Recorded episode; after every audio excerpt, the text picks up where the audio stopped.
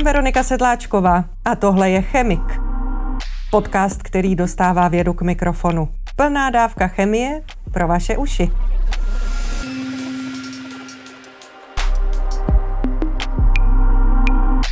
Zkoumá možnosti R N A a v téhle oblasti slaví velké úspěchy. Na výzkum tzv. Čepiček ribonukleové kyseliny získala jako jedna z mála v Česku I R C Starting Grant a už několik let má doma taky cenu Neuron pro mladé vědce. Žena, která vyřešila padesát let starou hádanku, když ukázala, jak v buňkách fungují malé signální molekuly známé taky jako alarmony, vede svou vlastní vědeckou skupinu v Ústavu organické chemie a biochemie. Doktorka Hana Macíčková Cahová přijala pozvání do podcastu Chemik. Díky za to. Dobrý Dobrý den. Dobrý den, moc děkuji za pozvání. A od mikrofonu zdraví Veronika Sedláčková.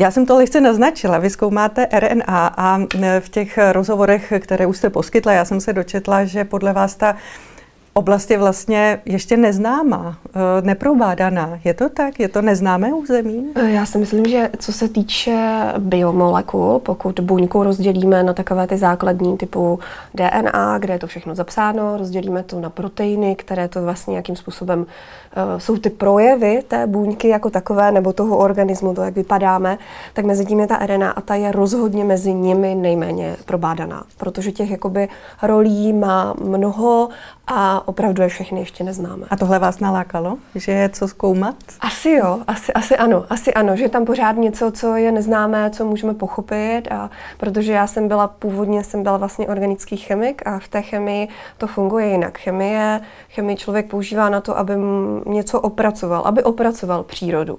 Nějakým způsobem, aby ji zneužil, aby, aby jako dělal něco jinak. A nějak, nějak, nějakým způsobem uh, já jsem se s tím nedocházela fyzio, uh, filozoficky zžít a vlastně jsem pořád měla tendenci uh, jít jinou cestou a ptát se proč. A proč to tak v té buňce je, proč je to tak v té přírodě. A vlastně ty svoje znalosti a umění, které mám, jsem chtěla použít k tomu, abych, abych to pochopila. A pochopila jste, já jsem taky už naznačila, že uh, vy jste vlastně jako první dokázali, že skutečně na těch čepičkách R N A jsou alarmony, signální buňky, které spolupracují s tělem třeba v době, kdy je ve stresu nebo kdy je na něm nějaká větší zátěž, tlak? No, jedná se vlastně o molekuly, které jsou v, to, v těch buňkách běžně produkované. Jedná se jak o bakteriální buňky, tak třeba o lidské buňky, o naše tělo.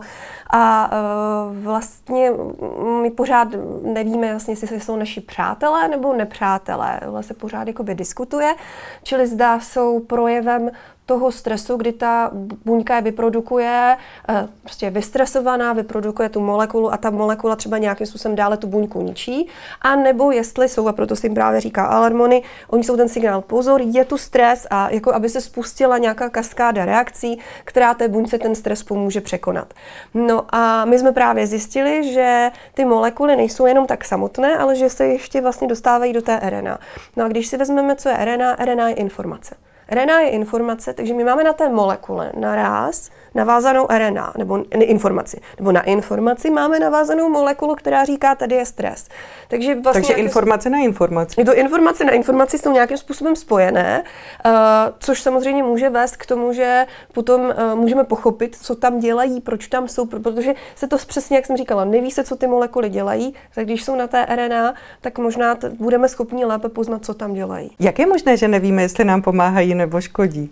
Prostě víme, že se tam množí v době stresu, ale nevíme, jestli potom, uh, jak si z toho můžeme těžit, že třeba organismus nějak no připraví totiž na něco dalšího? To je totiž ten problém, je to, že jak se říká, že jsou alarmony, já to vždycky vysvětluju na tom, že když máte uh, ráno budík, vám zazvoní ten no, alarm. To mě často nepomůže.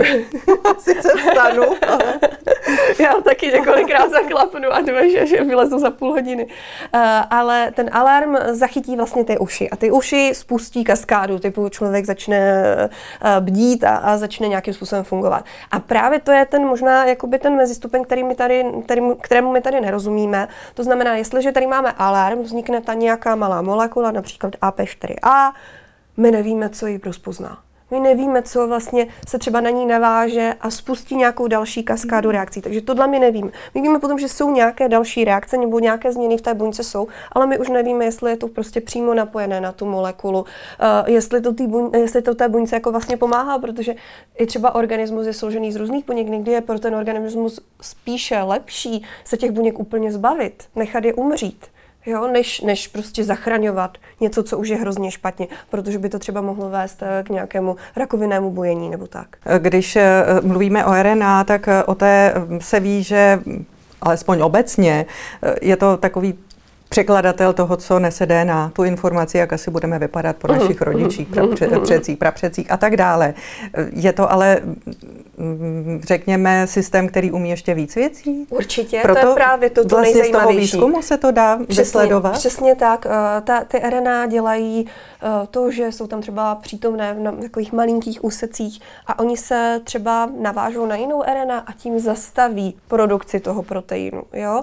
Nebo spustí nějak nějakou imunitní reakci, třeba i autoimunitní reakci. To tak jsou samozřejmě autoimunitní choroby? Svým způsobem to jako může být i navázané vlastně na rozpoznávání nějaké R N A, že vlastně něco je špatně v tom organismu a on neumí rozpoznat mezi vlastní R N A a R N A třeba viru a spustí to kaskádu autoimunitního onemocnění. I to se vlastně dít může.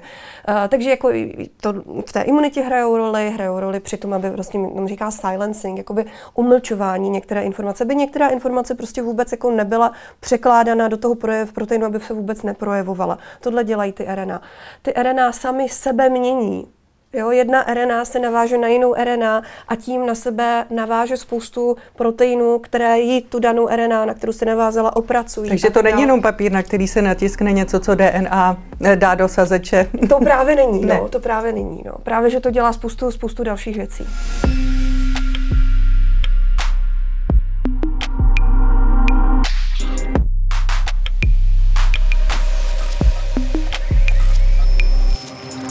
Proč je tak těžké vlastně přečíst, co ty alarmony dělají, nebo tak dlouho trvalo, protože o nich se tuším vědělo delší dobu, už že existují. Ano.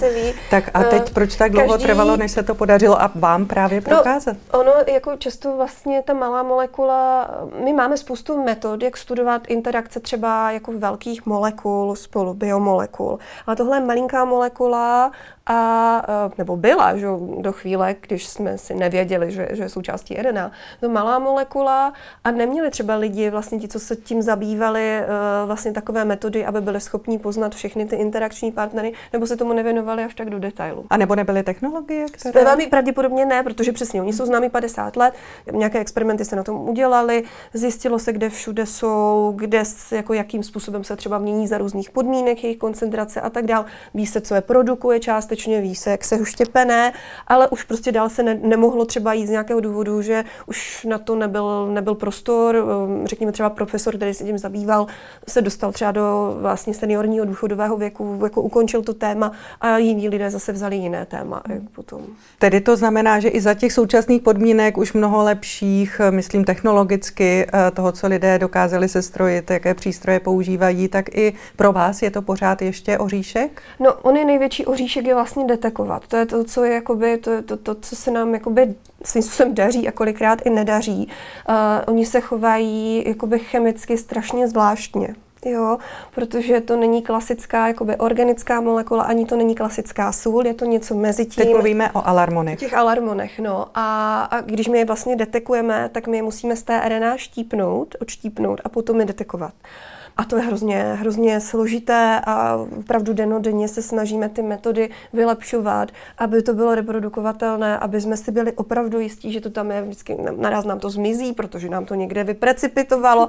Je to hrozně složité. No. Takže jako oni ty molekuly sami o sobě jsou, já vždycky říkám, že jako ten fosfor, který oni mají v sobě, nebo fosfát, tak fosfát, je vlastně možná ta klíčová jako molekula pro ten život tady na té zemi, protože on dokáže lecos. A když je takhle za sebou v řadě, protože oni mají několik těch fosforů a potom na sobě mají ty nukleové kyseliny, tak se stávají s takovými, jako já bych říkal, powerful molekulama, protože umí, jako i chemicky se chovají prostě strašně zvláštně. A čemu se teď v tom výzkumu vlastně snažíte aktuálně přijít na kloub, když je to taková titjerná práce, alarmony vám unikají, štípat je těžké, dostat pod mikroskop? My už víme, jako, že tam jsou, my teď v tuhle chvíli víme o jednom vyloženě, že je v lidských buňkách, tam studujeme, co, co dělá v té formě R N A, jako prostě co ta R N A s ním bude dělat, jaké pravděpodobně má role. Zatím víme, že to je přirozená R N A, že nezpůsobuje žádnou imunitní reakci, ale taky víme, že taková R N A nevede k přepisu do proteinu. Takže on pravděpodobně nebude hrát roli, ten alarmon jako takový na té R N A, nebude hrát žádnou roli právě pro přepis těch proteinů, ale bude hrát roli, já to vždycky říkám, v těch regulačních R N A, které se právě, jak jsem vám říkala, navážou, stlumí nějaký ten projev a tak dál. Takže my vlastně jdeme spíše po tomhle a jakoby po pochopení jejich role v těch regulačních R N A. Jak by se to dalo využít v praxi? Asi je to dlouhá cesta? Je to určitě dlouhá cesta. S nějakým výhledem pracujete?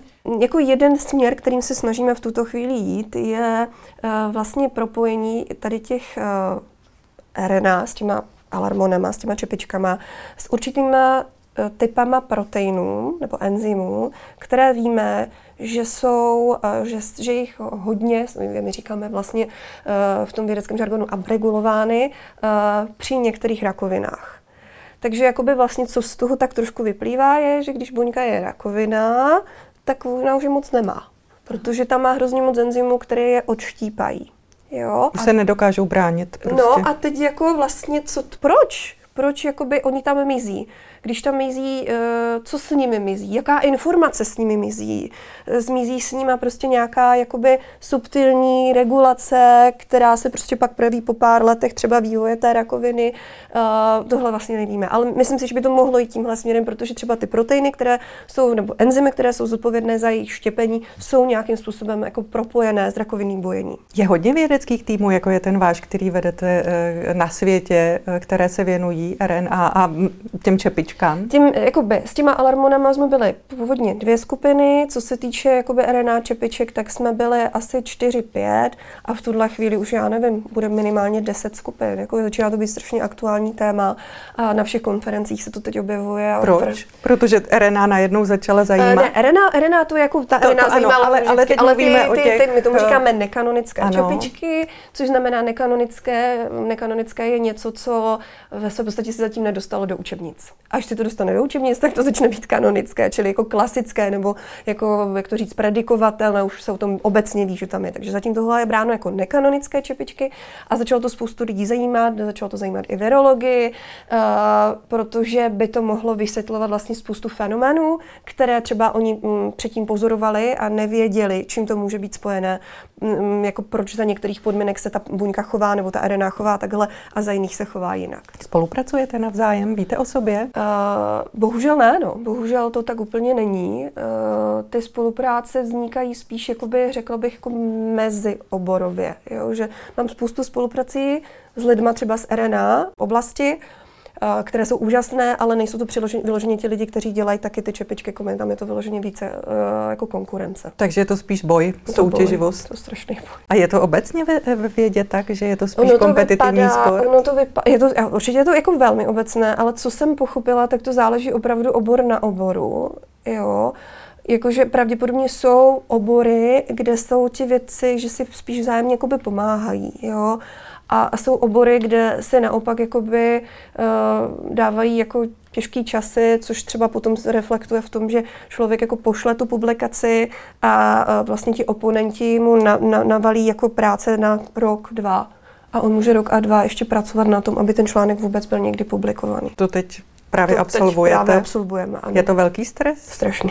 Protože je zatím tolik práce a je nevíte zatím, výsledek? Je zatím jako pět let třeba práce jedné studentky a vlastně se to pořád nedaří uh, jakoby opublikovat, respektive těch experimentů, které oni po nás chtějí, aby jsme udělali víc a víc, tak prostě to je obrovské množství času, protože se ještě ke všemu jedná uh, o viry, tak to musíme vlastně celé dělat uh, v takzvané B S L tři laboratoři, uh, což znamená, že všichni ti moji studenti tam musí chodit v takových jako overalech uh, celých a v maskách a tak dál.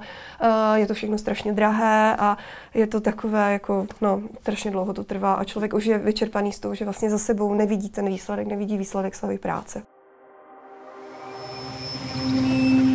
Já každopádně držím palce, ale ten výsledek jeden já musím zmínit a to je, vy jste vlastně na ten svůj výzkum získala I R C Starting Grant, to je opravdu velká věc, zvlášť v Česku, kde vůbec není tolik lidí, kteří by ho dokázali získat.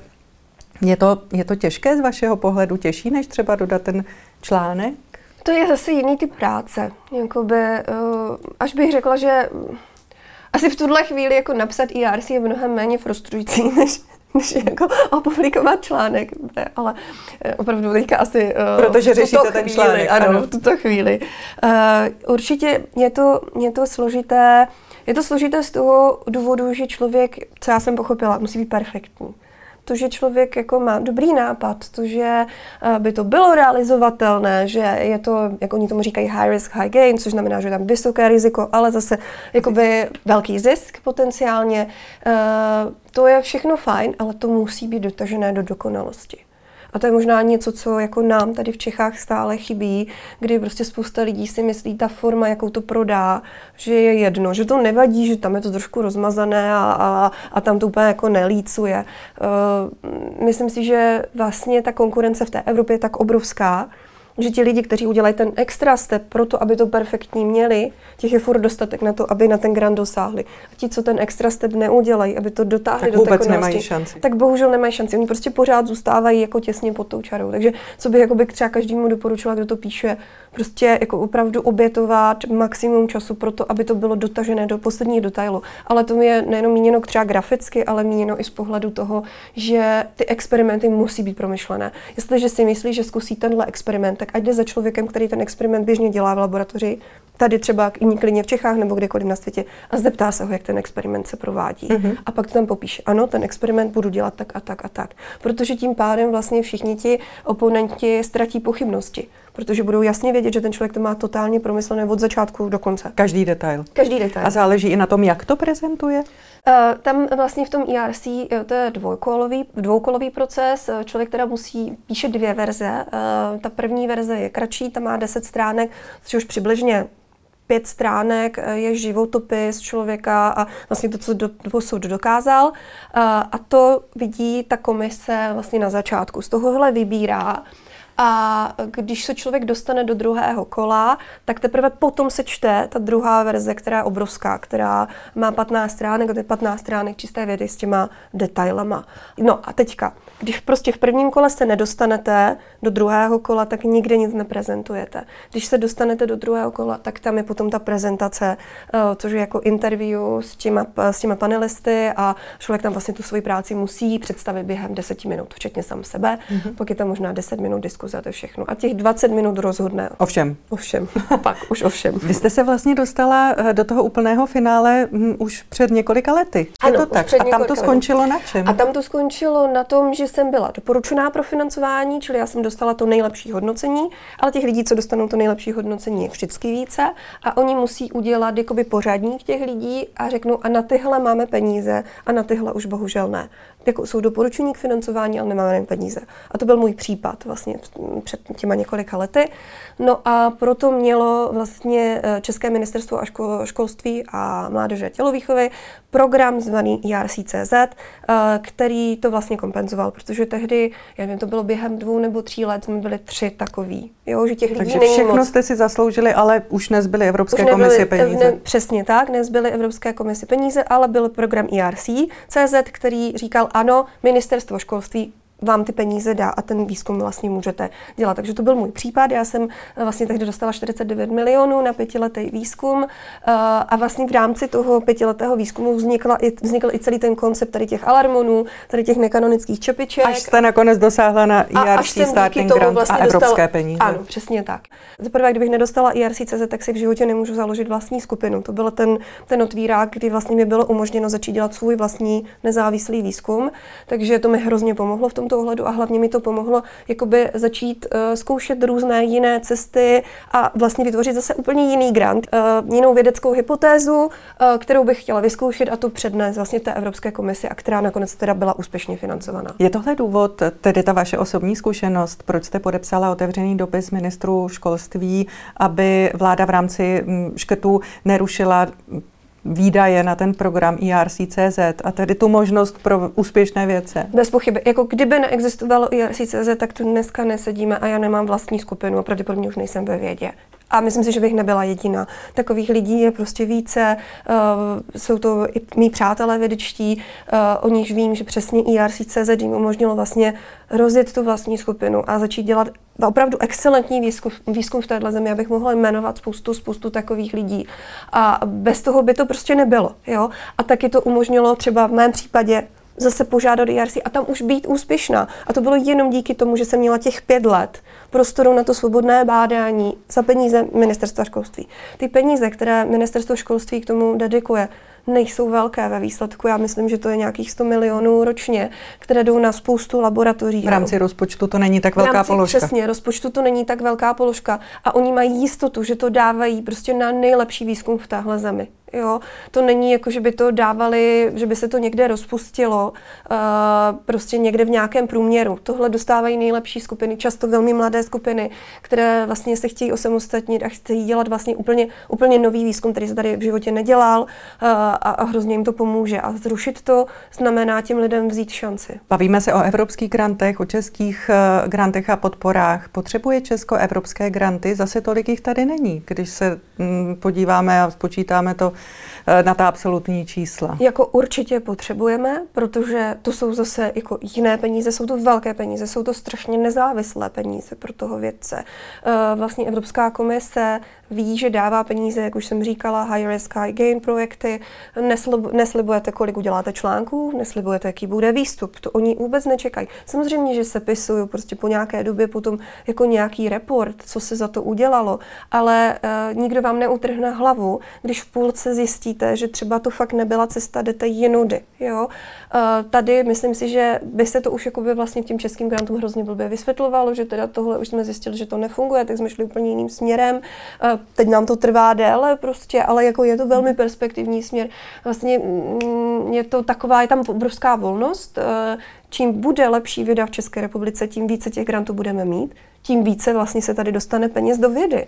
Takže vlastně pro všechny dobré. To je, no, ano, ano, pro nejenom všechny. Pro ty vědce, kteří dostanou grant. Ne, to je jako dobré pro celou českou společnost. Jo. Myslíte si, že si česká společnost uvědomuje, proč je věda důležitá, nebo k čemu ji potřebuje? Tam se na váš osobní názor. Já bych, ono je to hrozně těžké generalizovat. Určitě tady je spousta lidí, kteří ano. A bohužel také spousta lidí, což se ukázalo za v období covidu, kteří ne. Jo. Já jsem nad tím hodně přemýšlela, co je ten důvod, protože uh, někteří jako významní čeští myslitelé, bych řekla, uh, tvrdí, že vlastně problém je v důvěře. V důvěře v instituce, v důvěře, v důvěře prostě v autority.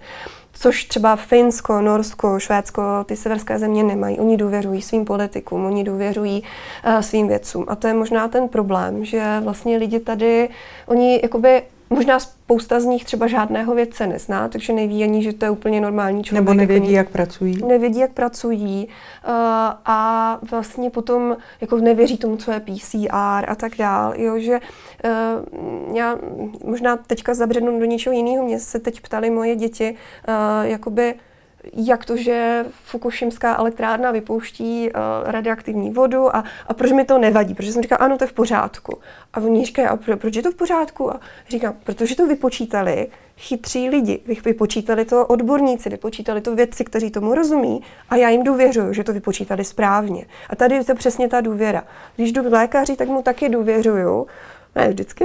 Že mi dá ty léky, co mi pomůžou? Ano, a udělá to vyšetření správně a tak dál, ale ano, jo, měl by člověk vlastně důvěřovat těm kapacitám, těm autoritám, protože t- ti lidé investovali jako obrovské uh, množství energie a času, aby něco opravdu vystudovali, protože v tuhle chvíli my už jako nemůžeme být Leonardo da Vinci, který rozumí všemu. Takže bychom měli si vzájemně jakoby důvěřovat v to, že ten člověk je odborník, tak jako důvěřujeme automechanikovi, že mu tam dám auto, že mi ho opraví, tak vlastně bych, bych si přála, aby ten automechanik nebo kdokoliv věřil mně, že vím, co dělám a, a že třeba jakoby vím, že, že studuju něco, co je opravdu zajímavé, kde jsou nějaké vědecké otázky a že třeba jako arena opravdu uh, nepozmění moji genetickou informaci a že když si dám vakcínu, takže je to v pořádku. Že se ze mě nestane Stane nějaký jiný tvor.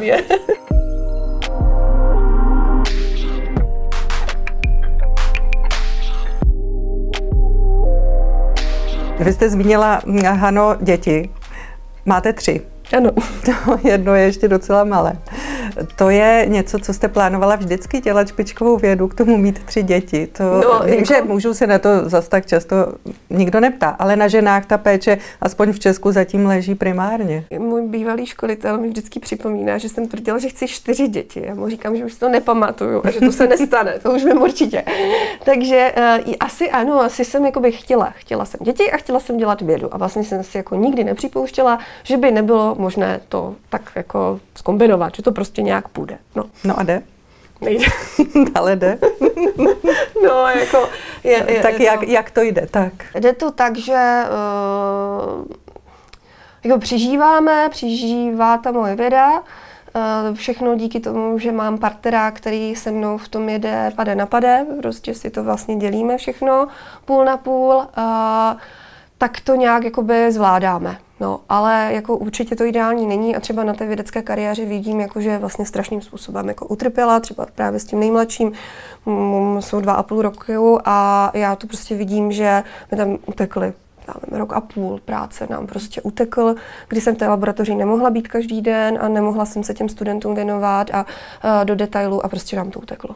Jestli nad tím přemýšlíte, co by pomohlo, co by vám pomohlo, nebo, nebo že nám vědkyním v téhle situaci? Co by pomohlo? Jako tady toho moc nepomůže. Tam je jako problém je určitě ta fyziologie. Prostě my to dítě porodíme. My ho... Omezené množství sil? Je to omezené množství sil.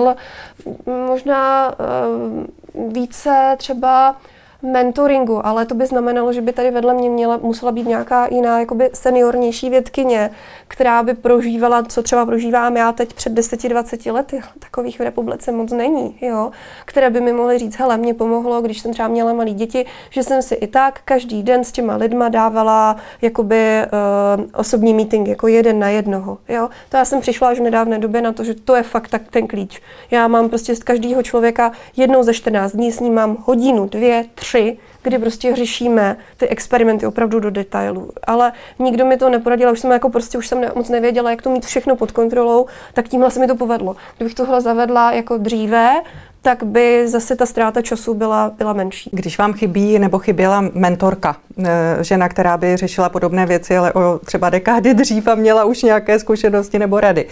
Vy vedete vědeckou skupinu a máte tam zase ženy, které studují třeba na doktorát nebo postdoktorantky. Snažíte se jim pomáhat, radit nebo stojí o tu radu? Já nevím, jestli, jako, takhle, já mám úplně úžasný. Já vím, že na to nemáte teď moc času, ale... Ale ne, to, jako, to já si na ně právě ten čas najdu. Já jako, myslím si, že být, jakoby, mít vlastní tým neznamená jenom být jako, svým způsobem dobrý vědec, ale musím být dobrý manažer. Takže jakoby, na to, aby uh, ta skupina fungovala dobře, uh, musím investovat energii. A to, za, to součástí toho je, že těm, s těma lidma se bavím i o jiných věcech, než je jenom věda. A prostě snažím se jim pomoct a víc stříct, že je potřeba. V mém případě já tam mám vlastně pouze jednu studentku, ta teď bude končit doktorát, je strašně šikovná a zvládla to se dvěma dětma, tak tam jsem se snažila pomoct, co to šlo a je úžasná. Vlastně včera jsme si telefonovali, že už jako to má fakt sepsané, že už to odevzdá, takže to je úplně skvělý. A pak už jako vlastně ty dívky děti nemají v mém skupině, ale mám tam zase tatínky. A, a s nima je to jako fajn, a když mi řeknou, hele, jako tento týden prostě žena je někde pryč a já musím prostě vyzvedávat ve tři hodiny dětí, no tak vyzvedává. Tak, tak ta vidíte, automatické... že ta práce se dělí, že už je to běžnější než přesně, dřív. A určitě v tém, v tém mojem týmu ti, ti pánové jsou skvělí a teďka budeme, když ještě jako se nám narodí do skupiny dvě miminka u, u těch pánů, tak se všichni jako hrozně těšíme a, a dostanou taky podporu, aby vlastně mohli být dobří tátové, protože si myslím, že to je to jako součást toho života, jo, že vlastně to, jak to dřív bylo, že ženy se staraly o děti a muži byli v práci a vybudovali kariéru, tak jako nejenom, že teda se bavíme hodně často o tom, že ty ženy přišly o tu kariéru, ale si myslím, že tam je obrovská ztráta uh, u těch mužů, kteří ztratili ten čas s těma dětma.